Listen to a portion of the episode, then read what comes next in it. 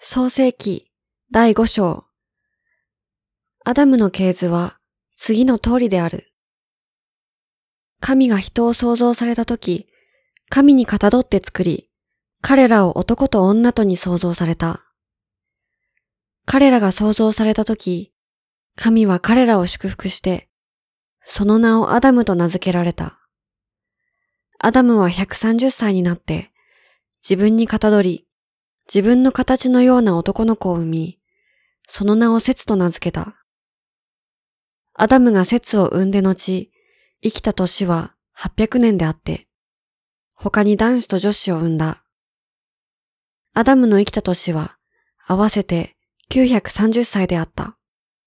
そして彼は死んだ。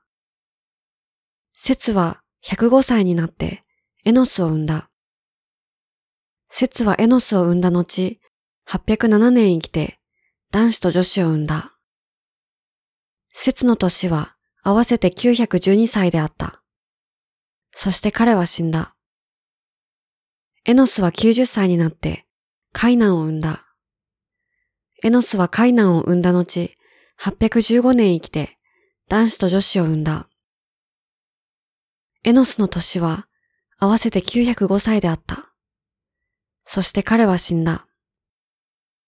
カイナンは70歳になってマハラレルを産んだ。カイナンはマハラレルを産んだ後、840年生きて男子と女子を産んだ。カイナンの年は合わせて910歳であった。そして彼は死んだ。マハラレルは65歳になってヤレドを産んだ。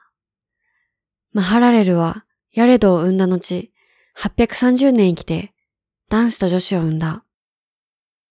マハラレルの年は合わせて895歳であった。そして彼は死んだ。ヤレドは162歳になってエノクを産んだ。ヤレドはエノクを産んだ後、800年生きて男子と女子を産んだ。ヤレドの年は合わせて962歳であった。そして彼は死んだ。エノクは65歳になってメトセラを産んだ。エノクはメトセラを産んだ後、300年神と共に歩み、男子と女子を産んだ。エノクの年は合わせて365歳であった。エノクは神と共に歩み、神が彼を取られたのでいなくなった。メトセラは187歳になってレメクを産んだ。メトセラはレメクを産んだ後、782年生きて男子と女子を産んだ。メトセラの年は合わせて969歳であった。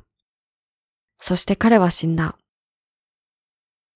レメクは182歳になって男の子を産み、この子こそ主が地を呪われたため骨折り働く我々を慰めるものと言ってその名をノアと名付けた。レメクはノアを産んだ後、595年生きて男子と女子を産んだ。